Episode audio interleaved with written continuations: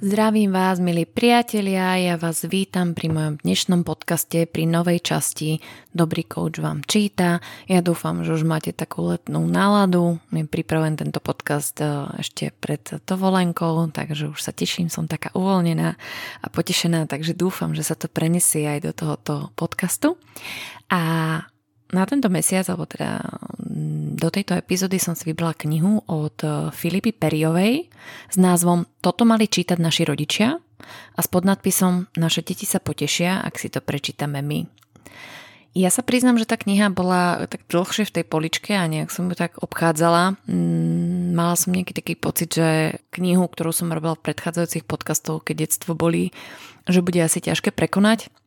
Ale tak teraz asi prišiel ten správny čas a podstate, keď som sa do nej ponorila, išlo to veľmi, veľmi rýchlo. Je napísaná takým mm, putavým a ľahkým jazykom, takže verím, že obohatí aj vás. A myslím si, že táto kniha je taká ako keby nadstavba mm, tej knihy, keď detstvo boli, lebo pomáha nám možno, že pozrieť sa na to z toho dospelého rodičovského, spomenúť si, aké to bolo to, to detské, hej, to malé, keď sme veľa veciam nerozumeli, keď sme veľa vecí sa ešte len učili a fungovali a, a keďže to bolo dávno, pre niektorých 20-30 rokov, možno viac, možno menej, tak e, nie je to úplne jednoduché si spomenúť, že vlastne s čím sme ako deti zapasili a čo bolo pre nás vtedy veľmi dôležité a práve Periova je v tomto dobrá, že to podáva cez formu takých príbehov a, a rôznych tých kazuistik, kde to veľmi takým jednoduchým jazykom vysvetľuje, takže ja verím, že si to užijete, že ju zhltnete tak rýchlo ako ja. Veľmi dobrá kniha na dovolenku. A ja by som začala rovno s tým, že aj keď je tá dnešná epizóda venovaná deťom, výchove, detstvu, vzorcom, ktoré si v podstate generačne prenášame,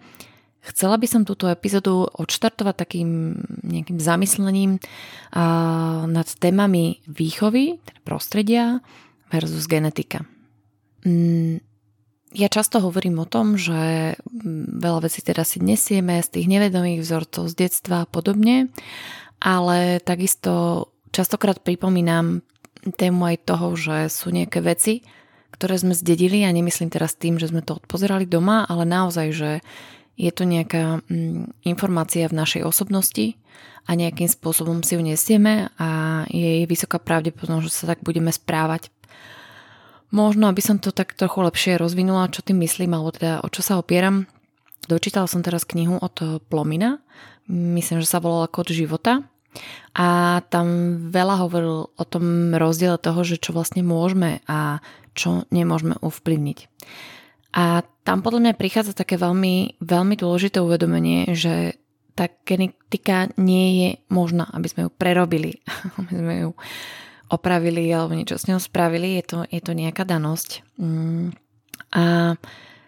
keď sa chceme spoliehať na to, že Napríklad ja som tomu dieťaťu dala všetko, hej. Ja som vytvorila dobrý environment, ja som absolvovala psychoanalýzu, teda ja už mám všetko vybavené, dieťa všetko dostalo podľa knížiek a všetkého. Takže tým pádom to dieťa musí byť dobré a úspešné, veď hej, tak veď som urobila, čo som mohla. Ale tam prichádza práve tá zradná časť, neviem, či je to správne slovo, keď sa rozprávame o našich potomkoch, ale skôr možno zradná DNA, v toho, že v publikácii Kód života Plomin hovorí o tom, že viac ako 50% je vplyv teda tej našej genetiky a najnovšie výskumy hovoria o tom, že dokonca veľkú časť našej psychiky nejakým spôsobom dedíme. Je to skrátka čoraz viac prebádanejšie a nové výskumy DNA hovoria napríklad o tom, že je možné zistiť už po narodení u novorodenca z jeho DNA informáciu, aká je napríklad e, jeho náchylnosť e, k duševným ochoreniam, ako je treba schizofrenia alebo k ochoreniu typu Alzheimer, alebo dokonca aj sklony k depresívnemu správaniu. Čo je dôležité si tu povedať je, že dedičnosť a informácia v DNA nehovoria o tom, že ak máme k tomuto náchylnosť, alebo teda sklony, že automaticky sa mi toto udeje. Hej. Hovorí sa iba o nejakej pravdepodobnosti, preto je dôležité aj túto informáciu brať s nejakou rezervou, ale napriek tomu počítať s tým, že môže to byť aj niečo, čo sme prededili, môže to byť niečo, čo je pre nás proste náchylnosť a je rozumné si na to dávať pozor. Keď si dobre pamätám, keď som bola na stáži na psychiatrii, tak bolo tam veľmi veľa mladých ľudí, ktorým sa spustila schizofrenia práve pri nejakom prvotnom užívaní drog,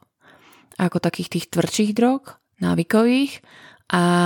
myslím, že toto už je aj také potvrdené, že práve toto je taký významný spúšťač. A zoberte si, že keby ste mali túto informáciu, treba možno, že máte k tej schizofrenii sklon, alebo máte tam nejakú genetickú výbavu, nejakú náchylnosť,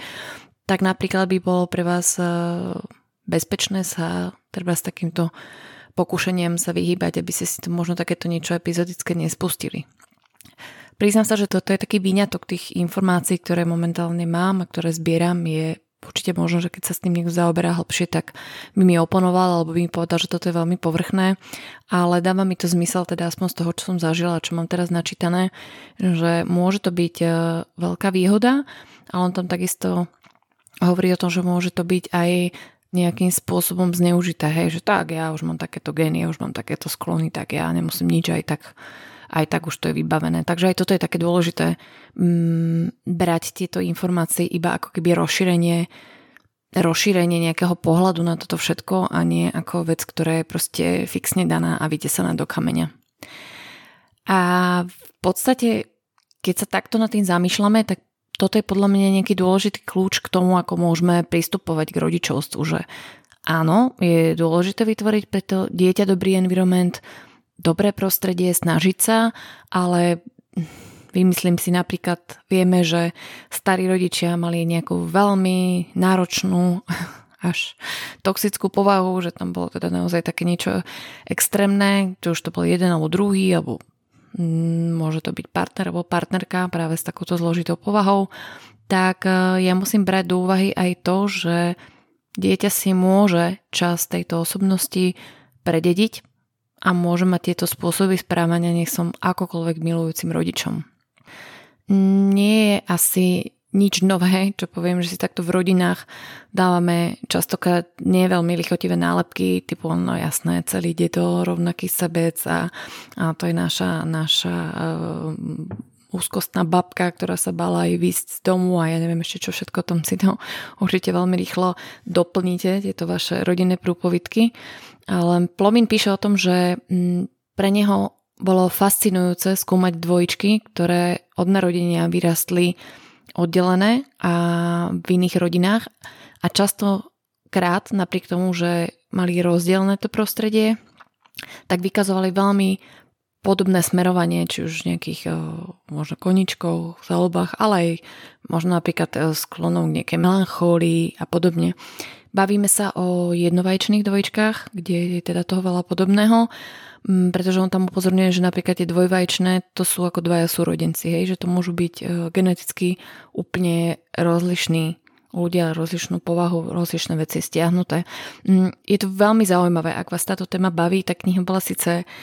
oveľa náročnejšia a odbornejšia, že toto mi trvalo, kým sa tam prehryzla, ale toto dávam ako keby veľmi taký povrchný výťah z toho, ale je to veľmi dôležité, pretože môžeme si teda klásť otázku, do akej miery sme vlastne dobrí rodičia, alebo teda dosť dobrí rodičia a vlastne do akej miery má prsty v tej povahe nášho potomka tá genetika, hej. Že vlastne robím, čo môžem, snažím sa, napriek tomu to dieťa mm, neprosperuje tak a je potom podľa mňa veľmi ľahké sklznúť do toho, že to je moja vina, ja som zlá matka, tu som na ňu nahulákala, tu som niečo spravila a keby som to vedela. A to je niečo, v čom sa často tá perióda vráca tej knihe, že prosím vás, že teraz keď si to čítate, tak sa nebyčujte ani si nejakým spôsobom e, nevyčítajte, že ste neurobili to alebo tamto, že je vždy možné nejakým spôsobom nejaké veci v tom vzťahu naprávať, ale aby sme sa nespolahli aj na to naprávanie, musíme rátať s tým, že to naše dietko mohlo uh, niečo stiahnuť aj z tej rodinnej histórie a nemusí to byť vždy to pekné, také ľúbivé, čo by sme si prijali, hej, že to mm, teraz budem tak asi politicky nekorektná, ale to môj otec vždy rozprával taký vtip, že bol jeden starý pán profesor, ktorý teda nebol veľmi krásny, ale bol teda veľmi, veľmi múdry a našiel si mm, takú veľmi krásnu mladú manželku, ktorá zase nebola veľmi, veľmi mudrá, akože neskutočné kliše, ale tak on si povedal, že dobre, že po mne zdedí múdrosť a po manželke e, krásu. No a viete, čo sa deje v takýchto vtipoch, že dopadlo to opačne, že po ňom zdedila e, krásu a po manželke múdrosť, tak e, to len tak samozrejme zo žartu, nechcel som sa nikoho dotknúť, len to sú tie, tie predpoklady, že a toto bude po mne a toto bude robiť ako ja a takýmto spôsobom e, bude pokračovať v tom rodinnom biznise a tak ďalej, tak treba tam rátať aj s tým, že nie, nie vždy sa tie naše očakávania naplnia a že nás to veľakrát môže sklamať a môžeme byť z toho smutní. Toto možno tak trošku na odľahčenie alebo tak na zamyslenie, že do akej miery e, teda sme niečo podedili, alebo teda niečo sa v tom našom živote udialo, alebo tie naše deti podedili. A tuto máme potrebu sa vrátiť k tomu, že mm, prečo napríklad psychoterapia ako taká má taký veľký vplyv na kvalitu života. Mm, je to veľmi dôležité to pochopenie vzorcov, tých príčin, súvislostí, to všetko nám môže pomôcť oveľa lepšie fungovať v tom našom živote, v našom nastavení. A ja si uvedomujem, že v súčasnosti tým, že je teda popularizácia tejto témy výchovy a duševného zdravia a proste valí sa to na vás zo všetkých strán, čo by ste mali, nemali, ako by ste mali a čo ste urobili, neurobili, tak veľmi ľahko môžeme nadobudnúť eh, nejaký taký pocit alebo taký dojem, že keď si to naštudujem a budem to robiť, alebo teda sa si tú psychoterapiu absolvujem a teda naštudujem všetky tie kanály, ako vychovať deti, ako na to, tak budem vybavená, hej, správne vychovám dieťa, to správne prosím pochopte v úvozovkách, lebo samozrejme správne je veľmi relatívne, tak ako je relatívne dobré a zlé. A teda ja som si to odmakala, ja som v cajku, teda všetko musí byť OK, nie je to tak. Nie je to tak. Hneď vysvetlím aj prečo. Jednou z veľmi zaujímavých vecí, čo mi pomohlo v psychoterapeutickom výcviku, bolo upozornenie našej supervízorky na to, že niekedy môže zmeniť osobnosť aj napríklad vec ako nádor, zhubný, nezhubný, ktorý môže byť treba na mozgu, alebo môže byť na štítnej žlaze a podobne. A pôsobenie vlastne to, ako rastie, ako tlačí, ako mení nejakú biochemiu tom tele, je rôznorodé a častokrát sa môže prejaviť práve na psychike. Hej? Takže z nejakého príjemného pohodového človeka sa môže stať agresor, môže sa stať nervák. Takže je tam aj takýto nejaký faktor, ktorý by sme mali brať do úvahy, že nie vždy to možno, že je o povahe alebo o tom, že ten človek sa zmenil alebo sa naozaj ukázal, aký je, ale niekedy tam môže byť skutočne aj tá fyzická príčina, o ktorej my nevieme. A takisto rovnako môže mať e, na tú povahu vplyv dedičných génov a tak ďalej a tak ďalej. Takže tých faktorov tam môže byť naozaj viac a toto všetko tvorí taký obrovský komplex vedomostí a znalostí, čo by ten psychoterapeut alebo ten človek, ktorý robí s tým duševným zdravím, mal by sa k tomu vyslovene dostať a prehrízava sa k tomu dlhodobo, dlhodobo cez tie roky výcviku a cez tie nejaké také seba skúsenosti a informácie a prednášky a naberá vlastne tieto vedomosti, aby ich potom vedel použiť v praxi. Práve preto si myslím, že v tomto prípade má vzdelanie a výcvik obrovskú pridanú hodnotu, ktorú by ste mali vyžadovať ako človek, ktorý chce zveriť svoju psychiku do rúk niekoho iného. A ja tiež čerpám zo svojich životných skúseností ale čím viacej mám naštudované, alebo čím viacej sa tejto problematike pohybujem, tak mám pocit, tak, že, že viem toho hrozne málo a uvedomujem si, že tá životná skúsenosť je dôležitá, ale nestačí. Skutočne na to, aby, aby vám ten druhý dal takú tú adekvátnu pomoc a podal tú, tú ruku v tom, aby ste sa pohli niekde ďalej, tak tá životná skúsenosť je to proste málo. Ale je to aspoň z môjho pohľadu málo a to vzdelanie je tam naozaj dôležité. Ale poďme späť už konečne ku knižke. A Periova má uh, taký fantastický dar, tak pútavo rozpráva cez tie príbehy a popisuje tam dôležité fakty, uh, že v podstate vám to príde ako niečo jasné a zrozumiteľné.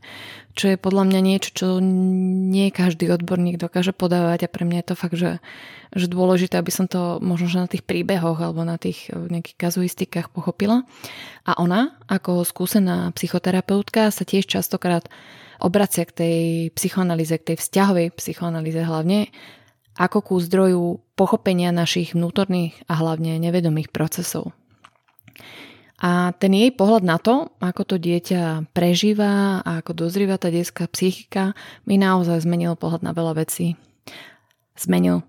Respektíve asi mi ho rozšíril ten môj pohľad a doplnil, takže verím, že to rovnako obohatí aj vás.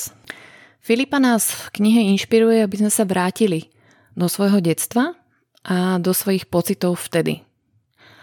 Mm, jedna veľmi silná vec, ktorú som v tej knihe objavila, alebo ktorá ma tak eh, posunula, bolo, že dôležitý fakt. To, čo naše dieťa, alebo to, čo celkovo dieťa robí a vyvoláva to v nás najsilnejšiu negatívnu reakciu, je pravdepodobne pocit, ktorý ste nejako zažívali v podobnom veku toto bolo niečo, že viem, aj to častokrát rozprávam aj vám, že ak vás niečo veľmi ako keby tak rozruší, alebo veľmi vás to nahnevá, úplne vás to tak zdvihne, niekedy cítite aj na tele nejaké fyzické príznaky, máte stiahnuté hrdlo, sa vám rozbuší srdce z toho, je to nejaká veľmi dôležitá téma, ktorej treba venovať pozornosť a potrebujem si ju ako keby tak vnútorne rozobrať, že čo sa mi tam udialo. A ona hovorí práve o tomto vo vzťahu k deťom že vlastne dieťa niečo urobí, nemusí to byť až také relevantné, nemusí to byť až také hrozné, ale vy ako rodič začnete veľmi prudko reagovať. A ja som tak rozmýšľala nad tým, že ako som to vnímala ja, ale ešte sa vrátim k tomu Periova tam taký pekný príklad hovorila, že mala, neviem, či to bola jej dcera alebo nejaké kamarátky, mm, bola na prelieskách a ona začala na ňu kričať, že mama, že pomôž mi dole z tej preliesky alebo niečo podobné.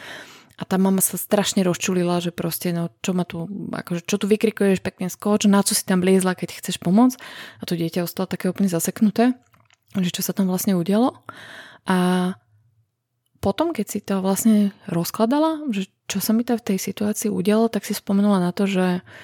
vlastne jej mama na tých prelískach reagovala úplne opačne. Že vlastne ju ako dieťa na tej prelieske strážila na každom kroku, nedovolila zísť samej, aby sa jej niečo nestalo, že to bolo také práve hyperprotektívne, ako keby sa v tom detstve nedalo dosahovať tie svoje ciele alebo byť sa o tie svoje ciele, že, že ten rodič mi berí a dá mi teda nejakú tú kompetenciu, že tam zoskočím a teda zvládnem to. Takže keď to dieťa v niečom podobnom zareagovalo, tak jej reakcia bola veľmi, veľmi prudká.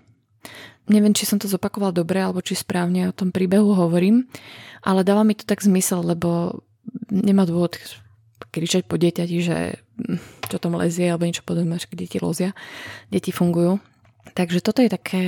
dôležité sledovať samého seba, že čo mi pri tých deťoch tak uh, zdvíha tlak. Hej?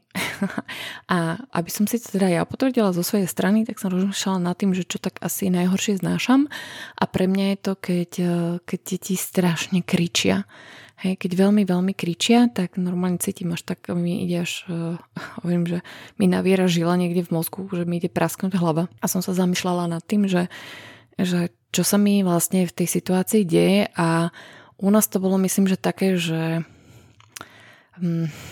keď som začala plakať alebo kričať, tak veľmi častokrát bola tá informácia taká, že nerev, nehulákaj, hej, kto ťa má počúvať a podobne. Hej. Že to bolo ako keby ten, ten pláč bol pravdepodobne tak neznesiteľný pre tú rodinu alebo tak uh, rušivý, obťažujúci, že proste ho utiali hneď niekde na začiatku alebo teda nejakým takým prísnym spôsobom sa k tomu vyjadrili, hej, že a nerev tu jak malé decko alebo mm, nerev tu, nebuď hlúpa, niečo podobné. Nechcem krivdiť svojim rodičom, pretože toto sú veci, že lovím z pamäte a predpokladám, že takto nejak to bolo, lebo nedáva mi to zmysel, aby som tak veľmi silne reagovala emočne na nejaký plač, veď tak eh, pláču deti, hej, to k tomu patrí. Takže možno, že toto je také nejaké také zamyslenie a potom som si spomínala rovnako na to, že mm, že mi tak nejak nerobí dobre, keď, keď uh, tie deti sa ja neviem, začnú hádzať o zem. Pre všetkými ja tiež rovnako hrozne kričia. Takisto som si spomenula, že vlastne keď som sa o takéto niečo pokúšala, tak mi bolo veľmi rýchlo vysvetlené, že tento spôsob teda neprejde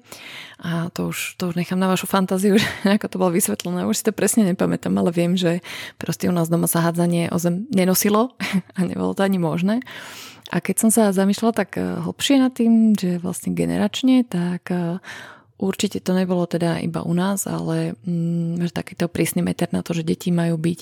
vidieť a nepočuť, neviem, či som sa správne vyjadrila, ale proste tiché vychované deti, tak e, to bolo samozrejme niečo, čo bolo aj treba u tej mojej maminy a u jej maminy a podobne, hej, že tie deti tam mali veľmi malé slovo na to, aby sa nejak k tomu vyjadrovali alebo aby nejak fungovali, mali tam byť ticho, mali proste poslúchať. Takže toto je niečo, niečo asi také, čo som zažila v tej vlastnej skúsenosti a čo možno, že niekde tá aj ja. Keď počujem nejaké dieťa kriča, tak si na to vždy spomeniem že prečo je to pre mňa také rušivé. A ešte sa s vami podelím, som teraz zachytila nejaký, nejaký myslím, že to bol chorvátsky detský neurolog, ktorý rozprával o tom rozvoji dieťaťa, že keď proste idete niekde s dieťaťom, máte ho pekne čiste oblečené, tak samozrejme, že tam skacka po kraji chodníka, že tam nejak skúša balans a podobne, tak čo sa deje, koľkokrát padne, alebo si tak šmikne, alebo sa niečo udeje, alebo teda uvidí nejakú mláku s blatom alebo niečo, tak mu tak zažiaria oči, že to je proste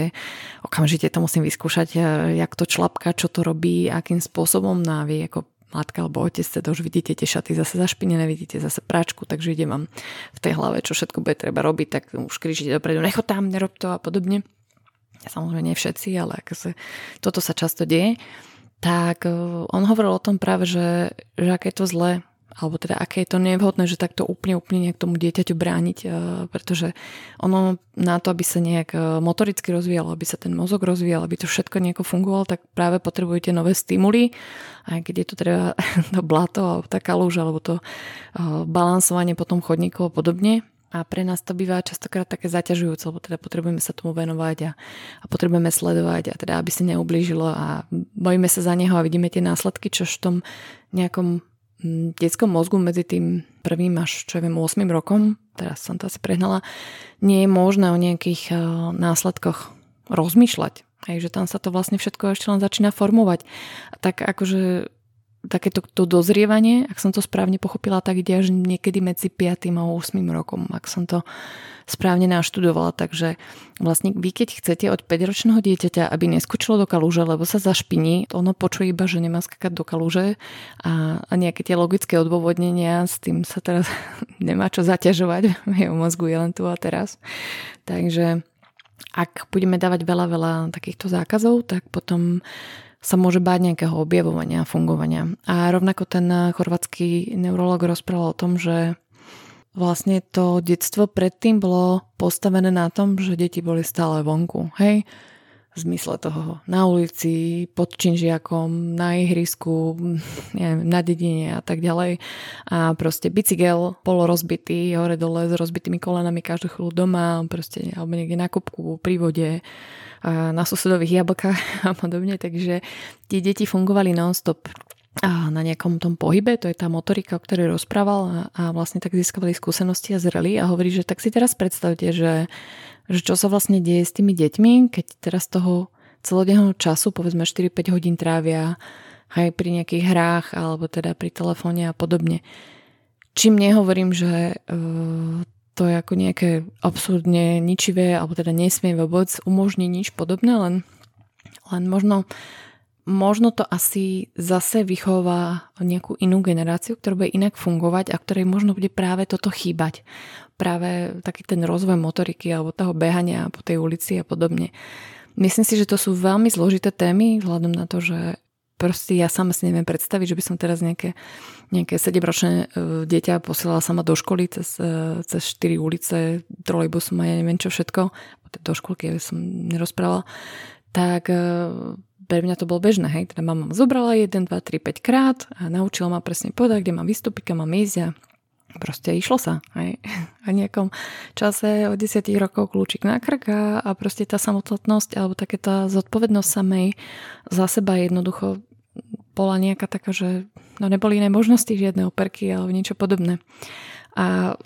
to si pamätám, že to boli také zážitky, že som si proste raz strašne rozbila nos a, a,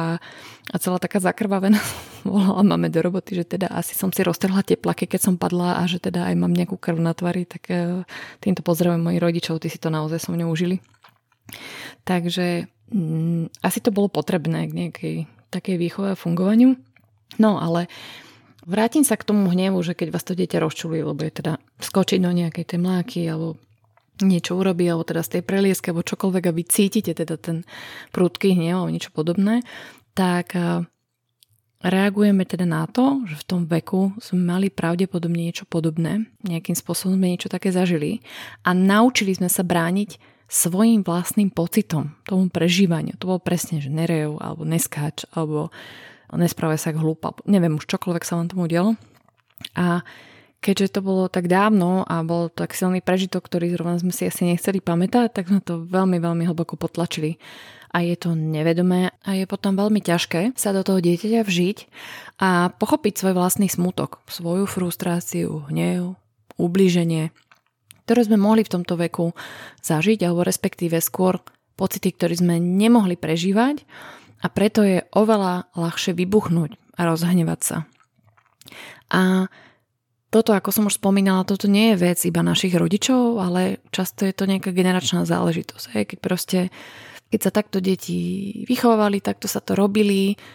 deti neboli braní za plnohodnotných ľudí, tak mali byť ticho, mali poslúchať a mali robiť to, čo treba a hlavne nejako nezaťažovať tých dospelých, tak potom je nejaké takéto generačné striebro, čo často spomínam, ktoré sa z generácie na generáciu proste posúva ďalej. A čo je ešte možno dôležité k tomuto všetkému povedať, že na druhej strane asi vďaka tým informáciám a vďaka tomu všetkému ako sa to teraz uh, môže šíriť cez tie siete, tie informácie a podobne, tak mám pocit, že vlastne z tej absolútnej, ako keby z toho nezaujímu tie deti, alebo teda buď ticho a, a iba tu pekný buď, tak sme išli do toho opačného extrému a to zase, myslím, že Honza Vojtko, psychoterapeut český, pomenoval tak, že, že my sme, uh, ak to správne povie, pediocentrická spoločnosť, to znamená, že vlastne ako keby sa všetko točilo okolo detí. Hej? Že začína to s tým, že kedy budete mať deti, či máte deti, ak máte deti, či budete mať ešte jedno dieťa, ak ho máte, teda ako sa mu darí v škole, aké má výsledky, na akú vysokú školu išiel, či to dieťa potom má nejaké vnúča a podobne, hej, že je to nejaká téma, ktorá mm, točí sa asi stále a vždy a je to naozaj veľmi náročné, lebo napríklad pri rozhodnutí, keď niekto zo svojich osobných príčin sa rozhodne napríklad tie detičky nemať alebo nemôže, to už je jedno, tak je vystavený veľkému tlaku, ako si to predstavuje, ako je to možné a to je zmysel života a to je jediný zmysel života a podobne. Takže vlastne okolo tých detí sa toho točí strašne veľa a takisto sa tam točí aj tie pozornosti ohľade tej správnej výchovy. A teraz si zoberte, že ak ste mladý rodič, samozrejme na smrť vyčerpaný, vystresovaný, odpojený od svojich pocitov. To je zase, to veľmi pekne pomenoval pán Hrustič, klinický psycholog, ktorý rozprával o tom, ako sme my ako spoločnosť nastavená na ten konzum a sme sa úplne odpojili od tých svojich vnútorných uh, nejakých procesov spojených s prírodou, že my vlastne um, sami o sebe inštiktívne nevieme, čo máme robiť, hej? Tak ako on tam spomínal, že keď tá mačka máte mačatá, nejak prirodzene ich vrhne, tak vie, čo má robiť, ako ich má teda ošetriť. A my keby sme mali byť v tejto situácii, tak sme na smrť vydesení, lebo teda ako, čo mám robiť, akým spôsobom mám fungovať. Takže sme veľmi, veľmi od tohto odpojení, tak hľadáme, o čo by sme sa opreli a hľadáme, viete, na jednej strane výchovná poradkyňa povie toto, na druhej strane sme našli na internete toto, mama nám povie, že to je vlastne úplne inak a ona má už skúsenosti a podobne. Takže to podľa mňa vôbec nie je jednoduché ústať to rodičovstvo a nejakým spôsobom hm, urobiť to správne. A práve preto sa mi páčilo u tej periódy, že častokrát tam hovorí, že proste nebyčujte sa, nevyčítajte si, keď ste nejaké veci robili inak, ako, ako by ste mali pocit, že by sa mali robiť, že vždy je tam šanca na nejakú nápravu, že to dieťa ako keby príjme, keď, keď mu poviete, vieš, bola som unavená, alebo vieš nám, ja sa asi hnevám, lebo takto, takto mi hovorila babka a ja som to vtedy nevedela prijať inak. Že proste vysvetliť tomu dieťaťu, že rešpektujeme jeho názor a že aj my sme tí, ktorí môžu urobiť chybu, môžu sa pomýliť a nejakým spôsobom vybuchnúť nepravý čas a možno nebyť férový. A si zoberte, že vy keď e, neprejdete tým štádium, že ste schopní sa tej druhej strane ospravedlniť, alebo teda povedať, že takto som to nechcel, toto mi ušlo, toto sa mi stalo, na toto som citlivý, tak potom je to pre to dieťa ako keby nemožné. Že stále sa bavíme o tom, že sa učí tými tým odpozeraním, to, že vidí, ako reagujeme my, ako fungujeme my a my ho učíme, že čo je v poriadku a čo není v poriadku a ona tam pekne písala, že veľa rodičov má až e, nejakú hrôzu z toho, že by mali dieťaťu povedať, že prepač, mal som zlú náladu alebo niečo podobné, že je to, že je to až také desivé a pritom je to jeden zo základných vecí na to, aby tie dobré vzťahy fungovali. A toto je vzťah na celý život. Takže tam by sme asi naozaj mali do toho investovať viac ako len to, že povieme, a tak sa to robilo hotovo a, a vybavené. Hej. Takže je to makačka, je to investícia, určite s týmto súhlasím. Ak vás táto téma zaujala, tak určite odporúčam túto knižku Filipa Periova. Mm, toto mali čítať naši rodičia. Možno také dovolenkové čítanie, možno ľahšie čítanie. Mňa to osobne veľmi obohatilo a dúfam, že ma to teda obohatilo v mojej praxi a že som aspoň niečo zaujímavé priniesla aj vám. Priatelia, ja vám prajem krásne leto a budem sa na vás tešiť zase v septembri. Ak stihnem auguste, uvidím, ako mi ten čas vyjde. A ak máte na mňa nejaké otázky, prípadne by ste chceli počuť možno o nejakej inej knihe, tak sa poteším, ak mi napíšete do komentára, prípadne niekde na sociálnych sieťach. No a ja vám už len želám pekné leto a pohodové vzťahy. Bronislava Švrčková, váš dobrý coach.